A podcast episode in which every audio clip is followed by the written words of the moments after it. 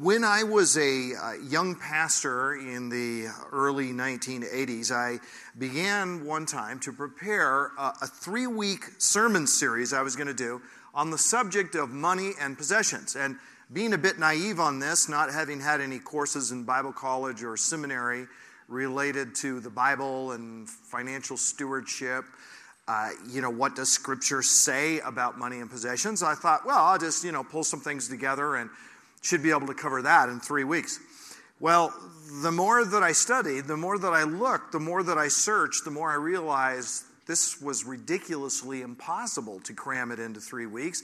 And in fact, the Bible said a whole lot more about money and possessions than I had ever thought, despite having really studied the Bible a fair amount.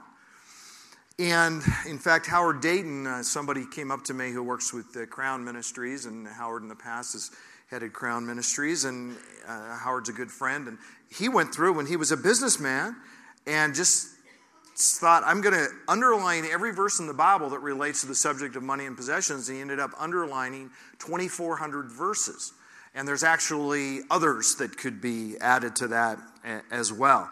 So the study I did for those messages be, ended up ultimately becoming the core of my book, uh, Money, Possessions, and Eternity, that uh, that uh, Ron mentioned. This book, um, which first came out in nineteen eighty-nine, and one of you, um, I think it was Jenny, uh, had me uh, sign uh, last night the original edition of Money, Possessions, and Eternity, and then this one came out maybe five years ago, completely revised and updated. But it's been one of those surprising things where sometimes you write something, and as Wayne was saying, sometimes it doesn't go very far, and then other times it really goes way further than you thought it was going to go. And I don't know how many people have uh, come to me uh, over the years about Money, Possessions, and Eternity, and churches that have studied it through, and small group Bible studies, and people whose lives have been affected by it. Then this book, The Treasure Principle, which has a different cover than the one um, Ron was showing you, but it's the same book.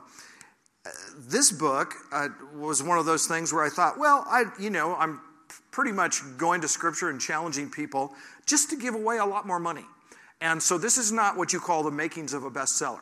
Uh, you know, spend money to buy a book that's going to persuade you to give away more money is not a formula for uh, a million seller, but it, in actual fact, it sold about a million and a half copies. And one of the great things about this is because the uh, we're able to support missions groups all over the world through the royalties, we have the double benefit of one, being able to get it into people's hands in the first place, a message that we would pay to get into people's hands, but then to be able to receive these royalties. Now, if I was using this to provide for my family, related to what Wayne is talking about with business and all of that, that would be a very legitimate purpose, but we don't need it.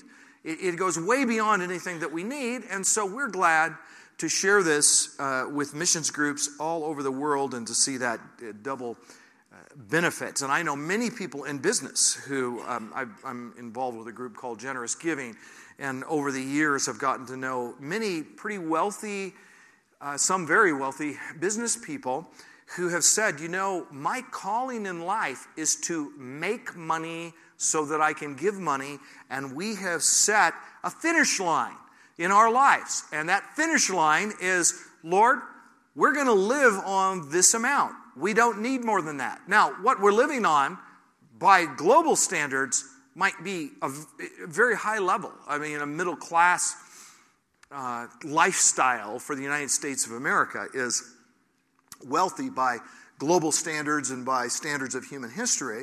But then they're determined whatever comes in beyond that, we're going to give and invest in the kingdom of God.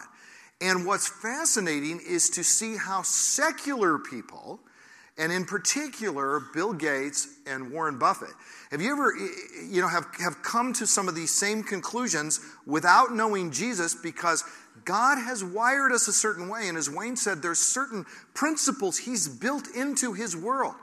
Have some of you seen the, the P B S uh, specials where you've got Bill Gates and Warren Buffett sitting there and they're going on and on like little kids about how fun it is that they discovered giving. And they're giving to this, and they're giving to this in Africa, and they're helping people here, and they're helping people there. And Warren Buffett looks into the camera at one point and says, all those years I wondered why I was making all this money. Now I know why. It's so I can give it away. I thought, is this great that somebody, even without the Lord, has simply discovered the joy of giving, a principle that God has built into our lives as his image bearers. But at the same time, how sad it is that many Christians have not really discovered that same reality. Forty statistically, forty percent of people who regularly attend evangelical churches give nothing. Zero.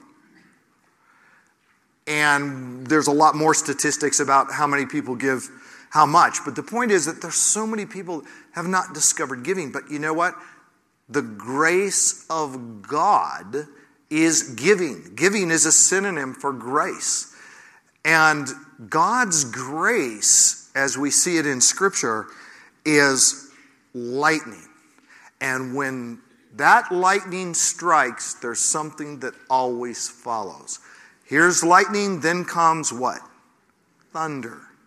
God's grace is lightning. Our giving is thunder.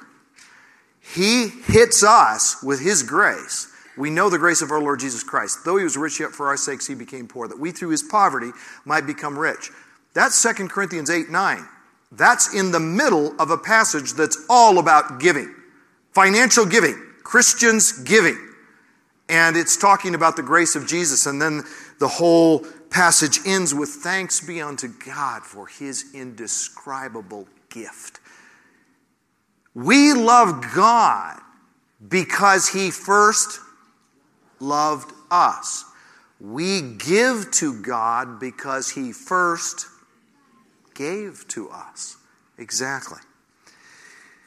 Well, I think one of the things that strikes me uh, the most about the parallels and overlaps between what God's laid on my heart to share and the things that Wayne has been sharing, which I'm deeply appreciating, as I know you are as well, is the fact that there is no distancing of the spiritual and the material worlds in Scripture. God is Lord over all. There's no artificial distinction between the sacred and the secular. Whether you eat or drink or whatever you do, do all to the glory of God. Whether you sell uh, services, goods, whatever it is, do all to the glory of God. It's not like you can read the Bible and pray and give to the glory of God, but then all this other stuff where you're just making a product and selling a product, well, that's not to the glory of God. That's that's different. No, no, that's, if God is in it, and God has called you to it, and God has gifted you for it, and you're doing it, it is to be done, and can be done for the glory of God. But going back to how much the Bible has to say about money, the question that I found myself asking years ago is simply, why? Why did Jesus say more about money than he said about prayer or faith? Why did Jesus say more about money and possessions than he said about heaven and hell combined? Now, is it because heaven and hell aren't important subjects? Uh, is, it, is it because faith and prayer aren't important subjects? Obviously, they're critically important. Yet, he says all this stuff about, think of just the stewardship parables alone about money and possessions. And then there's numbers of other things he says as well. And why is he devoting all this time and attention? God is not one to waste words. How many questions do you have that you kind of wish the Bible answered? Right? I mean, every time we have a Q and A, wouldn't it be great if God had just directly answered that question? Now, he has answered by giving us principles and truths that we piece together that are sufficient to enlighten us in any number of areas. But the point is, God doesn't waste words. Jesus, when he speaks, there's a reason why he's saying all this stuff about money and possessions. Now, I'd like you to uh, turn to uh, a passage, uh, Luke three, and I want you to look at verse seven. Now, there, uh, and we're going to look at verses seven through fourteen, but there are times when you study Scripture that you go to a passage that you've read many times before, and suddenly one time you're reading it and you're struck with something, and I'm sure that this has happened to most of you, and you say, why did I never see this before? I remember, like it was yesterday, being on an airplane twenty-five years ago and reading from Luke chapter three. Not because I was going to preach on it, just simply just reading it, my Bible reading. And I saw what I had never seen before. And it, it kind of reminded me, that sense of enlightenment, when one of my professors in Bible college, John G. Mitchell, who some of you are familiar with, who had memorized most of Scripture, great Bible student, and he would get up with his Scottish accent and he would say, why don't you people read your Bibles? And he stood up one day in a spiritual life conference. He was in probably his eighties by then, and he he started by saying, I saw something in John three sixteen this morning that I'd never seen before. Being stupid, of course, I didn't go up and ask him afterwards what it was, and he didn't share. He just went right on. But I thought the most powerful thing was simply that he, having memorized so much of Scripture and studied it for so many years, could see something new in arguably the most familiar verse in Scripture.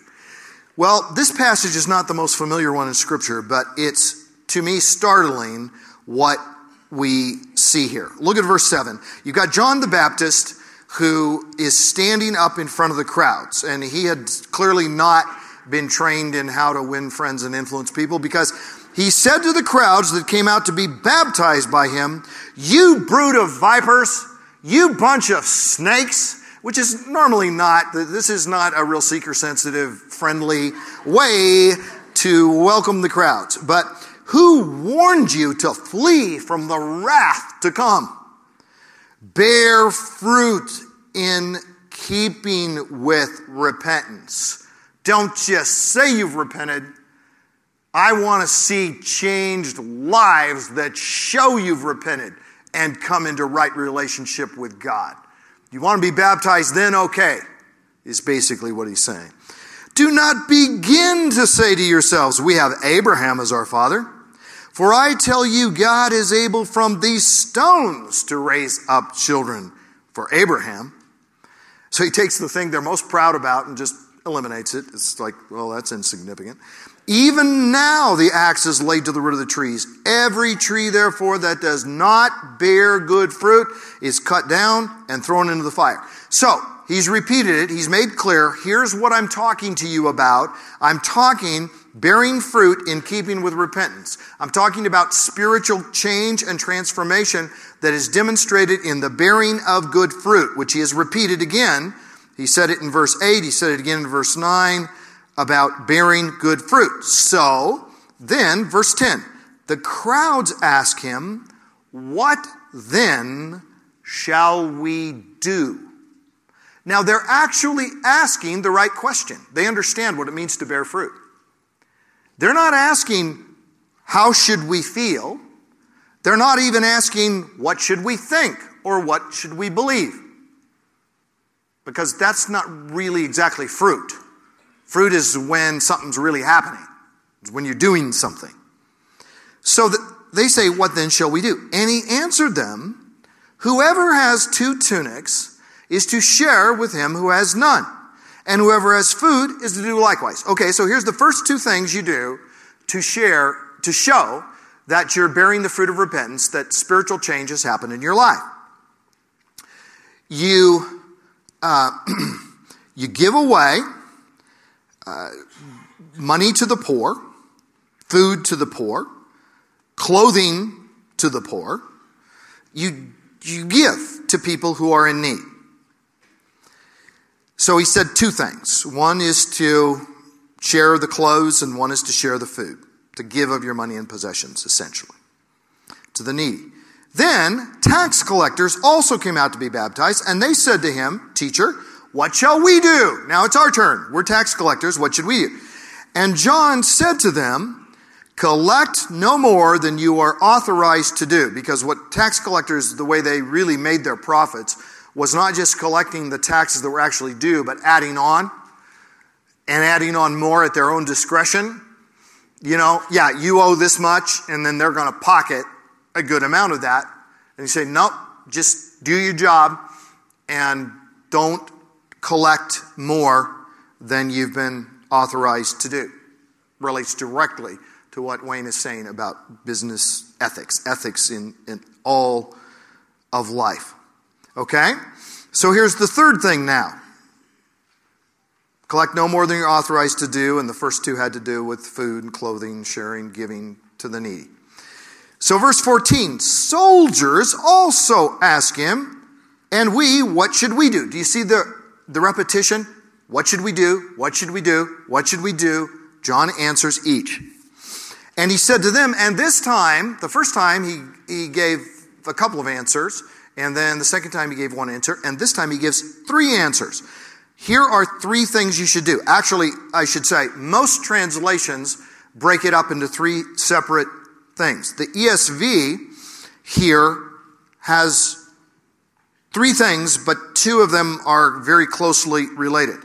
Now, many translations say, don't extort money, don't accuse falsely, and be content with your wages.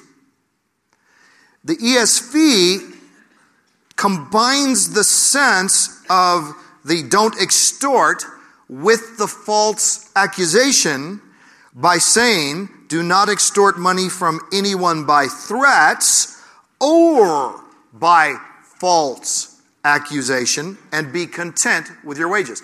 I think that understanding is exactly right. In fact, that's what I'd been teaching for a number of years before I saw the E S V, and most translations have those three separate things, one of which is don't accuse falsely.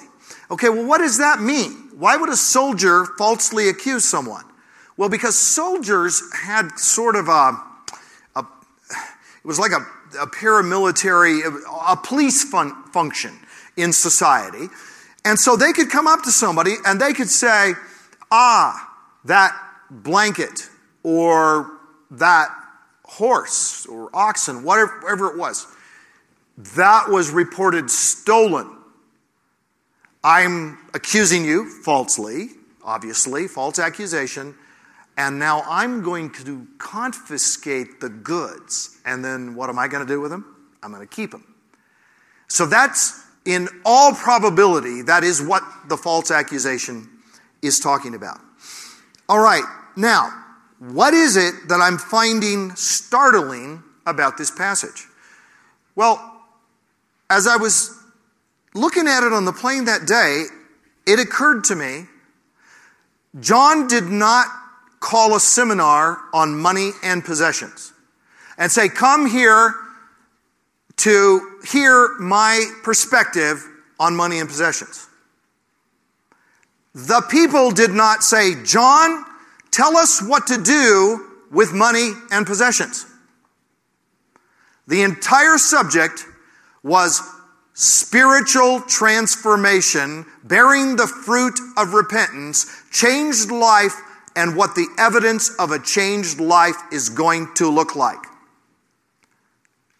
Six answers are given, and all six involve money and possessions, including the be content with your wages. Is that remarkable? I mean, wouldn't you have expected there to be something about maybe, you know, your your your family life, uh, something about uh, fasting, something uh, about prayer. Uh, I mean, there, there's a lot of things that he could have talked about. But he talks about money and possessions. What about worship? What about evangelism? What about Bible study? What about personal relationships? He could have used illustrations or given commands related to all of them, but he didn't. Why? Again, why? Well, it's because there is a fundamental aspect of our relationship with God and our relationship with others. The first and greatest command, to love the Lord your God with all your heart, mind, soul, and strength. The second, love your neighbor as yourself. The two are, are, are bound together. The one comes out of the other. They deeply affect each other.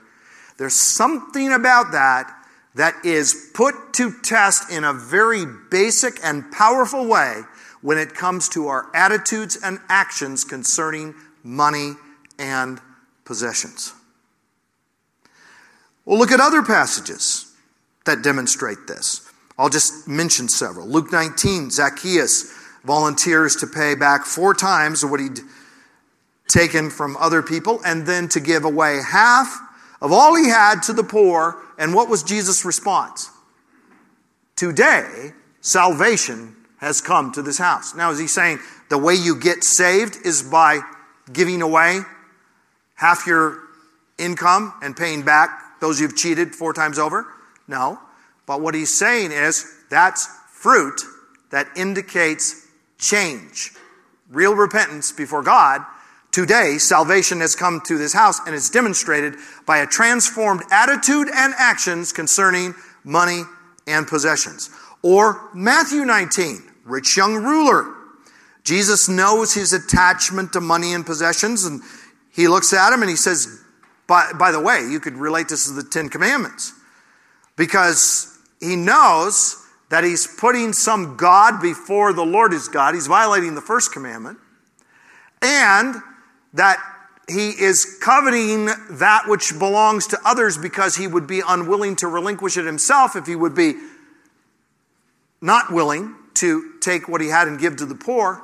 So it's like he's putting to test how he stands in relationship to God's basic commandments. He says, sell all you have, give to the poor, follow me, and you'll have riches in heaven. And then it says that Jesus is sad because the man sadly turns away and doesn't follow him.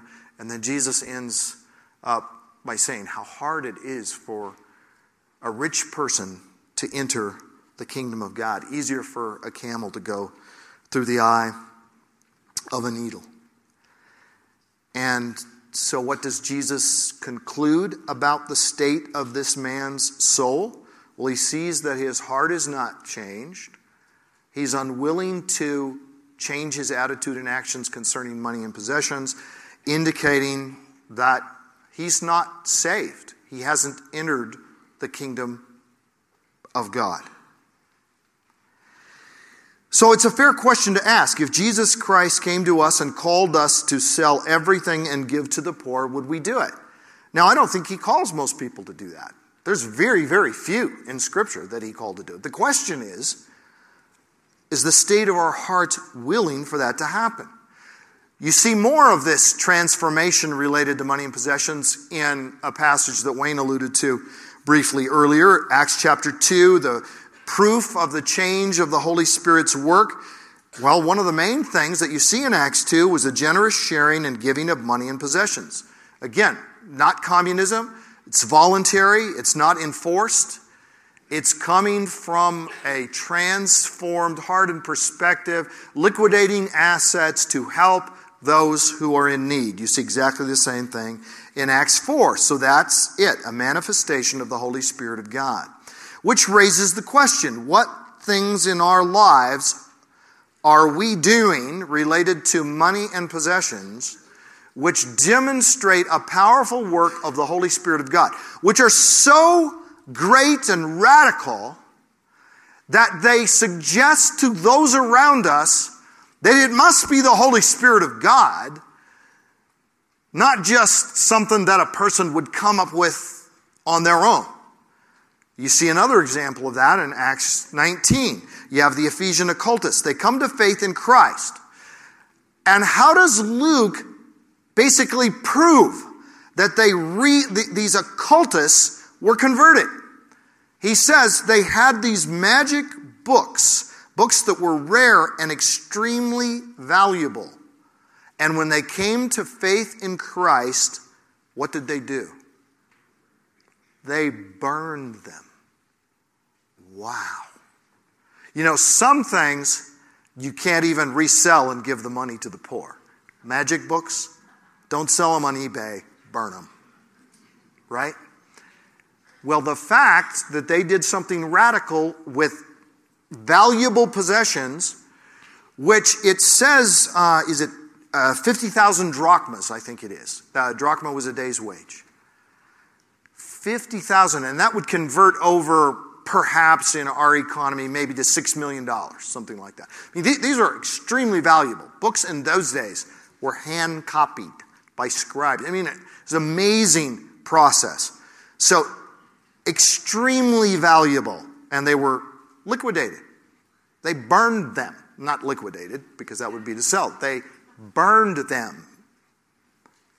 And that was radical. That was the proof of a transformed life. Now, suppose for a moment that you had two meetings today with a couple of people in your church asking your advice. The first is an elder, elderly woman, and then the other is a middle-aged uh, businessman. The woman comes to you. She says, my cupboards are bare. Um, I only have two dollars left, but I feel like God wants me to put the two these two dollars in the offering plate at church.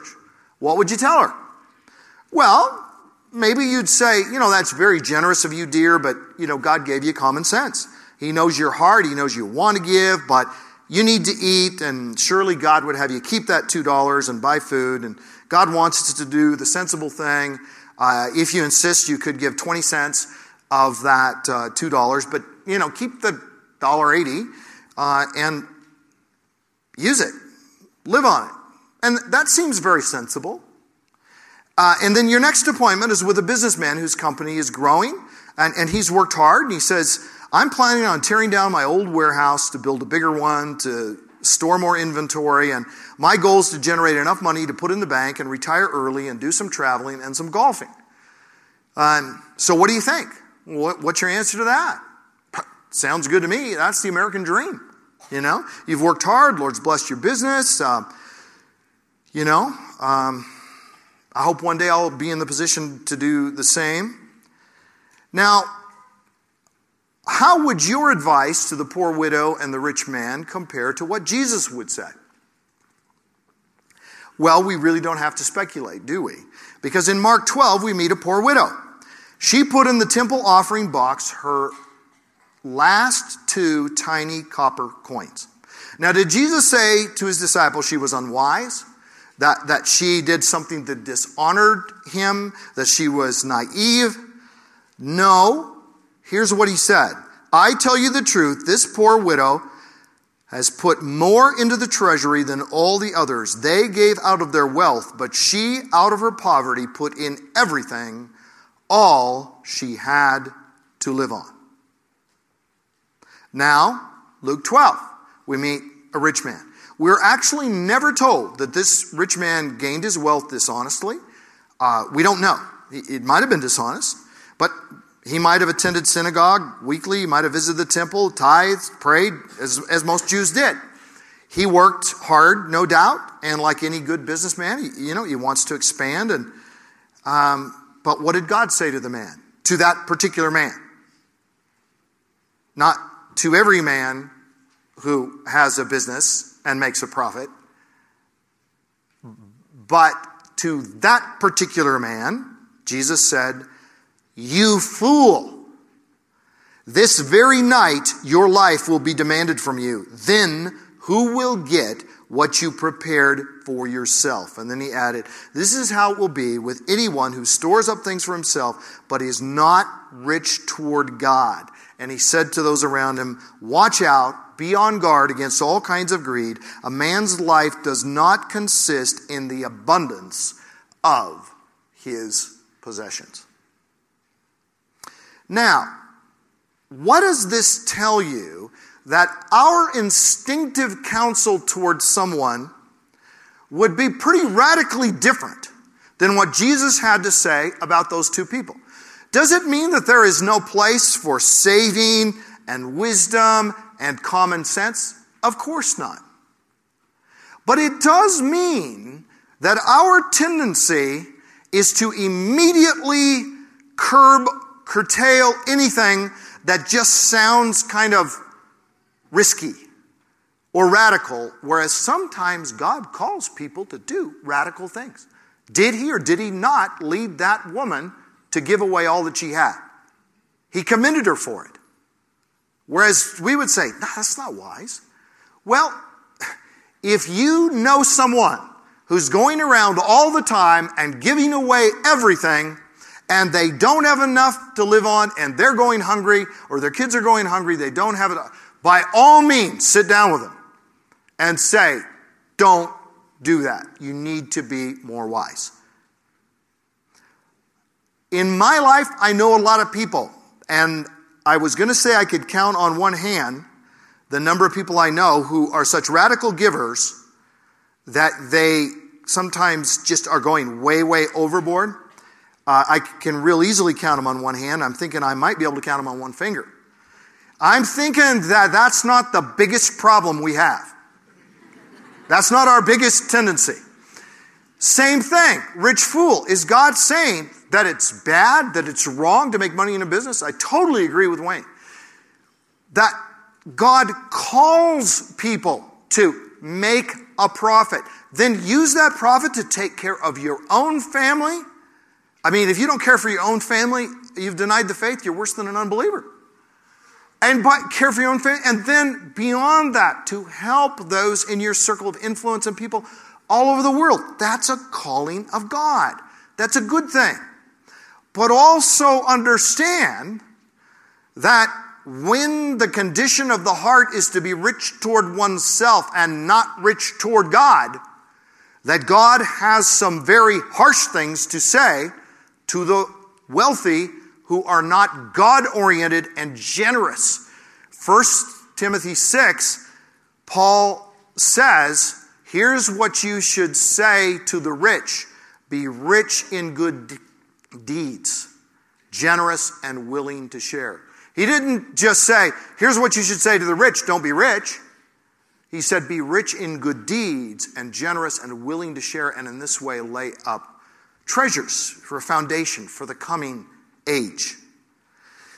So I think we need to realize what a powerful idol money can be. The handout that you got, look at the side that has Ecclesiastes five, ten through fifteen on money and happiness. I'm not going to take the time to go through that. That's the reason for the handout. So you can take it and see it on your own. On the other side are treasure principles. A couple of these we're talking about and going to talk about, but that's just a reference for you. But here's what I want to stress. What you are getting in this message is not the whole counsel of God. This is why I had not chosen actually to speak on this subject, but Ryan asked me to speak on this subject, and I am, am very grateful to do it in a context in which someone else, Wayne in particular, is doing teaching that this is in concert with. This is not contrary to in any way. This is complementary to everything that's being taught, and everything I've heard so far I agree with. And, and I think we need to realize this, is that if you just took stuff on giving by itself, you could say, oh, well, this is making it sound like giving is all we should ever do. Well, of course it's not all we should ever do. It's just that it's not the whole counsel of God. It's just a very important part of the counsel of God, one which we have a habit of neglecting. So, so don't look at this and say, oh, well, you just talked about giving. And, and the, there's more to the Christian life than giving. To which I say, yes, but there's not less to the Christian life than giving.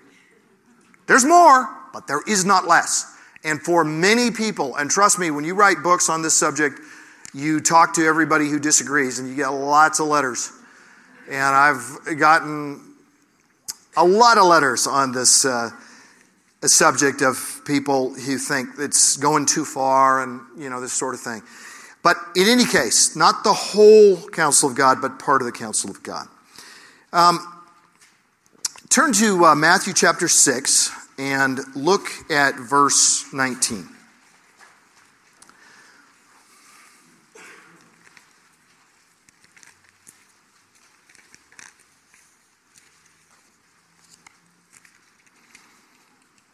And by the way, as you're turning there, uh, some of you may have picked up this card. It was sitting out by the handouts. There probably weren't enough to go around. Some of you may not even seen it. I, I did put some extras over at the book table, but it's just a, a card, obviously, no cost. You just, it's like a business card, and one side says, God owns it all, I'm his money manager, and it's got three verses of scripture about that. And then the other side says, God cares what I do with the money he entrusts to me. I'd better ask him, you know, what to do with it. And then it's got several verses uh, related to that. And I actually made it originally to put in my own wallet next to my cash and my credit card, just to remind me, God owns it all. Yeah, it, ultimately it all belongs to him. So if that would be helpful to you, you're welcome to pick that up or pick up so, several copies of that if you'd like it. Um, so verse nineteen, here's Jesus. And he is saying, do not lay up for yourselves treasures on earth where moth and rust destroy and where thieves break in and steal. But lay up for yourselves treasures in heaven where neither moth nor rust destroy and where thieves do not break in and steal. For where your treasure is, there your heart will be also. Then he goes on to talk about the eye as the lamp of the body and no man can serve two masters. And so it's like he's saying, Jesus always has two kingdoms in mind. In this passage, he's talking about the two treasuries of those kingdoms, the two perspectives related to those kingdoms, the good eye and the bad eye, and then the two masters of the kingdoms. There is God, the true God, and then there is mammon, money, the false god. Not money as a generous provision of God, which is a good thing, but the money with a capital M, that starts being your Lord and takes over your life, whom you start serving. No man can serve two masters. You cannot serve both God and money. You can have both God and money, but you can't serve both of them. But the part that I want to focus on is back, going back to verse nineteen. Don't store for yourself treasures on earth. Now, why? What is Jesus' line of argumentation here? Well, we might think, is this like asceticism? Don't store up for yourself treasures on earth, because physical things, treasures, are bad. They're evil. No, that's not his logic at all. They're good. They're fine. God created the world. God gave us the ingenuity to do all these things, and these different treasures. He's provided them. But what Jesus is saying, don't store up for yourself treasures on earth, not because it's the wrong thing to do, but because it's the stupid thing to do. Why? Because they're not going to last. He, he doesn't have an anti-treasure mentality. He doesn't even say, don't store up treasures for yourself. He turns right around in the next verse and commands us to store up treasures and, surprisingly to most of us, to store up treasures for who? For yourselves.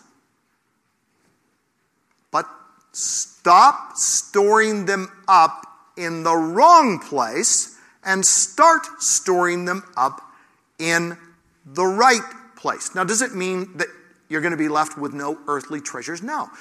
But part of it is the condition of the heart that says what's a treasure and what isn't. But part of it is taking these earthly treasures and not renouncing them, but relocating them. Now, there are people who say that Matthew six, this passage, actually is not referring to giving, that it's just an attitude of the heart and nothing more.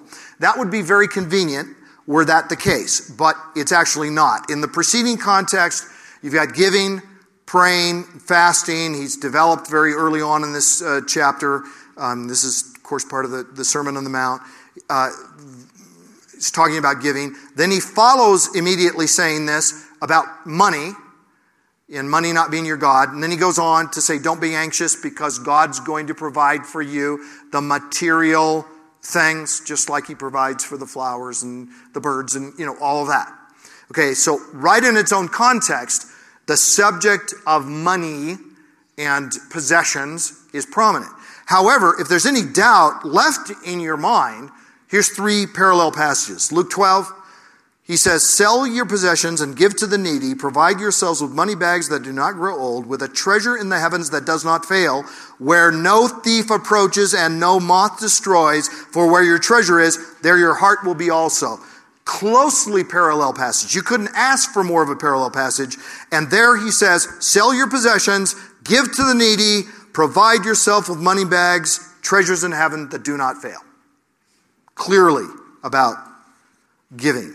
In Mark ten twenty-one, Jesus said, go, sell everything you have and give to the poor, and you will have treasures in heaven. Okay? First Timothy six, I alluded to, eighteen and nineteen, the rich are to do good, to be rich in good works, to be generous and ready to share, thus storing up treasure for themselves as a good foundation for the future. Each one of these passages clearly is talking about taking earthly treasures and giving them, investing them in the kingdom of God so that for eternity there will be treasures in heaven. Now, I think one of the most maligned doctrines of the Christian faith by many of us as evangelical Christians is the doctrine of eternal rewards. We don't have time to go into this. I've got a little book called The Law of Rewards, and part of Money, Possessions, and Eternity has to do with this. But I just think that I, I've actually had people, one time I spoke on the subject of rewards, and somebody came up to me afterwards and they said, you know, this works stuff, this works, works is a Catholic thing. It's not a Protestant thing. We don't do works. I mean, works, no, no. We don't believe you're saved by works, but we believe that God has created us to do good works. For by grace you've been saved through faith, that not of yourselves, the gift of God.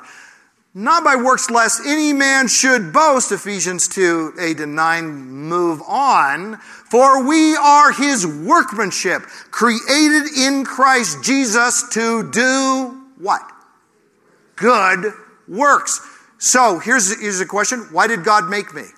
To do good works. We are called to do good works, and God promises that he will reward us.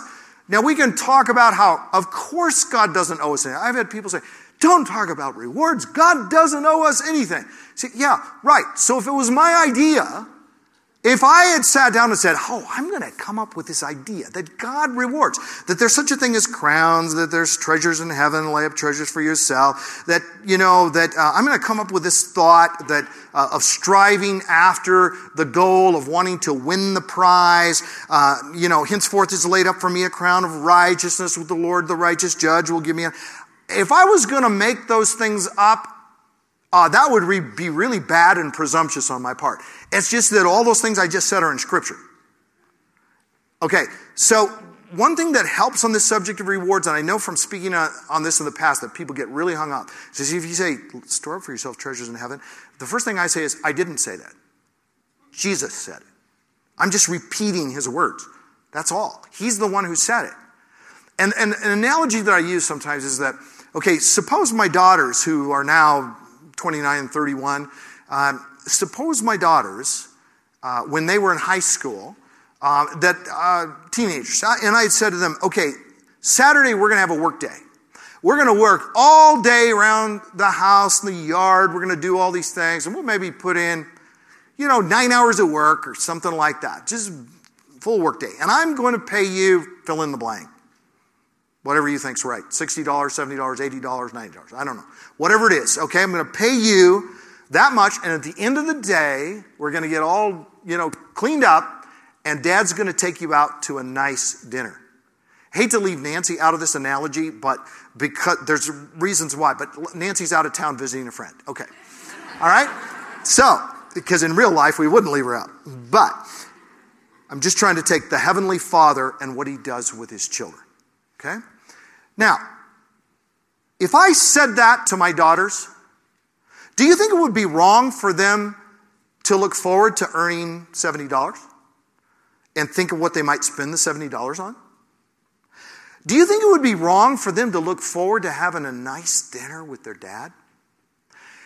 Now, suppose my daughter came to me and said, Dad, one of my daughters said, I'll do the work, but it's not right that you should pay me, and I don't want to go out to dinner with you because that would be like mercenary.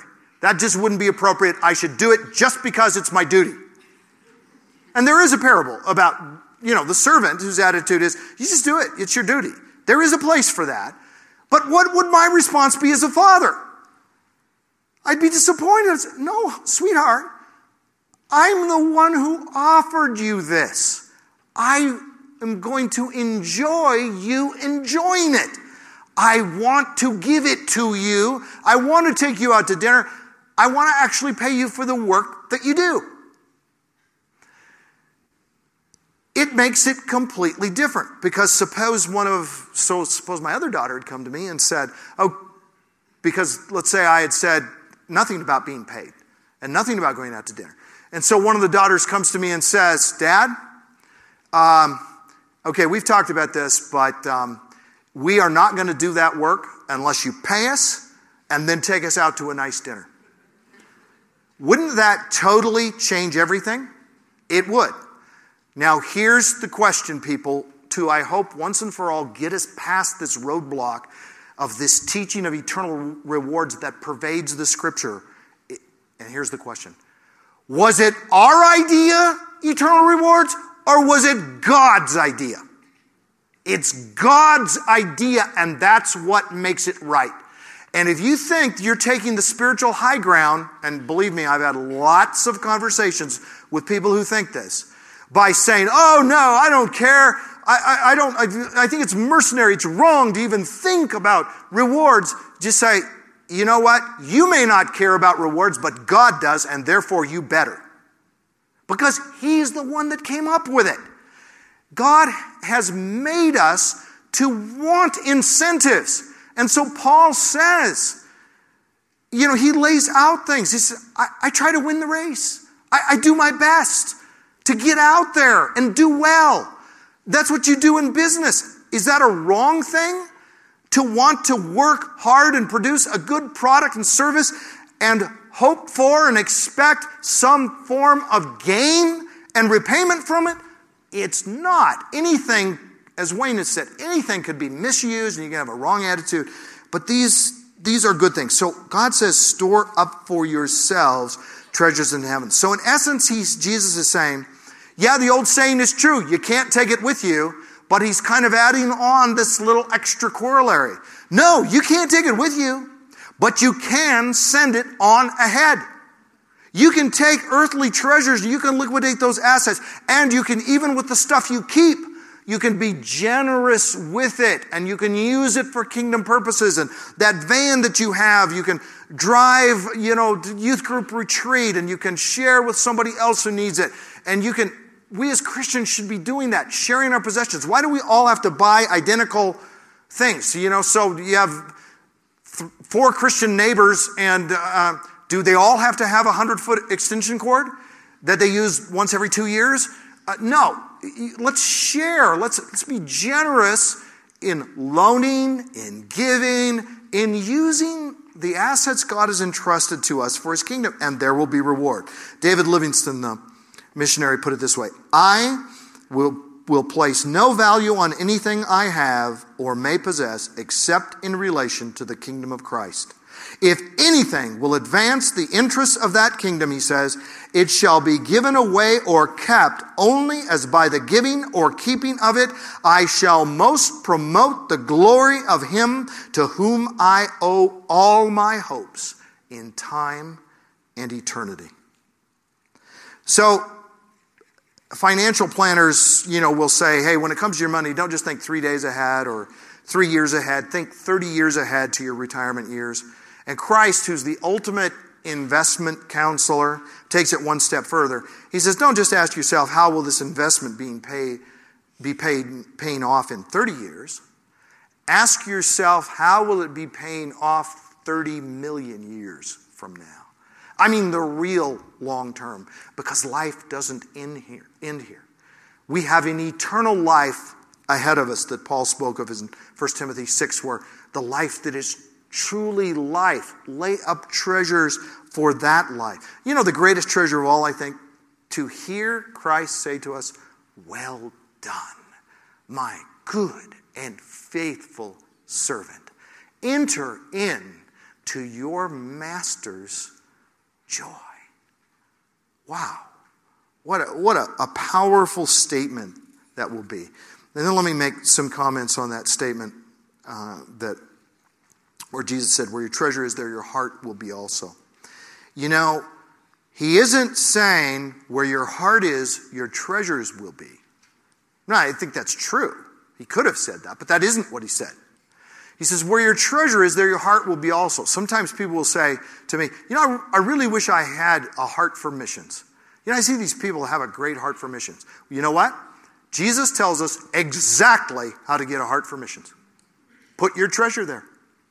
Invest your treasure. You give to church planting in India, and the next time there's an earthquake in India, you'll be down on your knees praying, because you'll be thinking about those people whose lives you've invested in with earthly treasures, earthly resources. And one day we'll meet in his kingdom. They'll come from the east and the west and sit at the banquet with Abraham, Isaac, and Jacob. We'll meet people who, as a result of the giving, the investing in their life, and the praying that we have done for people, and the other ways that we have invested in their life. Giving isn't the only way, but it's certainly a significant one. And we'll have the joy of uh, of seeing that. And one thing that we don't have time to talk about, but I'll just raise with you, and maybe it'll come out in the question and answer sessions, is I think in the body of Christ, we need models of generous giving. You know, most of us know the prayer warriors in our churches. So some, let's say a young person, I want to learn how to pray. I, they know exactly where to go. Or they can come to one of our pastors. I can tell you exactly who she, you should talk to. You go pray with them, you'll learn how to pray. Those are prayer warriors. And what I would like to say is this. All the statistics show that the younger people are, as Christians in the body of Christ, the, the less percentage of their income they give. People in their twenties give way less proportionally than people in their thirties, who are less than people in their forties, less than people in their fifties, less than people in their sixties. Did you know that? What does that tell you? It tells me that we are failing the next generation. We are failing to model a lifestyle of generous, kingdom-oriented giving. And so we know who the prayer warriors are. Where are the giving warriors? And there's a critical misunderstanding of never being able to tell your giving stories that some people think Matthew six is saying. And I don't think it is, but again, no time for that. So let me uh, wrap up by saying this. When God has entrusted so much to us, why do we conclude that he's just given it to us so that we can keep it? I mean, keep some of it, of course. Take care of ourselves. Take care of our family. There's nothing wrong with that. It's right. But we're the most affluent society in human history. We thank God for that. It's a great thing. You don't have to feel guilty about it, but you just realize to whom much has been entrusted, of him will much be required or demanded. Suppose the FedEx guy often comes to my door because I work in publishing. I'm sending manuscripts in. Manuscripts are coming back. We got all kinds of stuff that's going on. But suppose that um, I found out that for the last month, all of the packages that I handed the FedEx guy, he had taken them home and opened them up and kept them. Well, I would have to confront him. And, and I come to him and I say, no, wait a minute.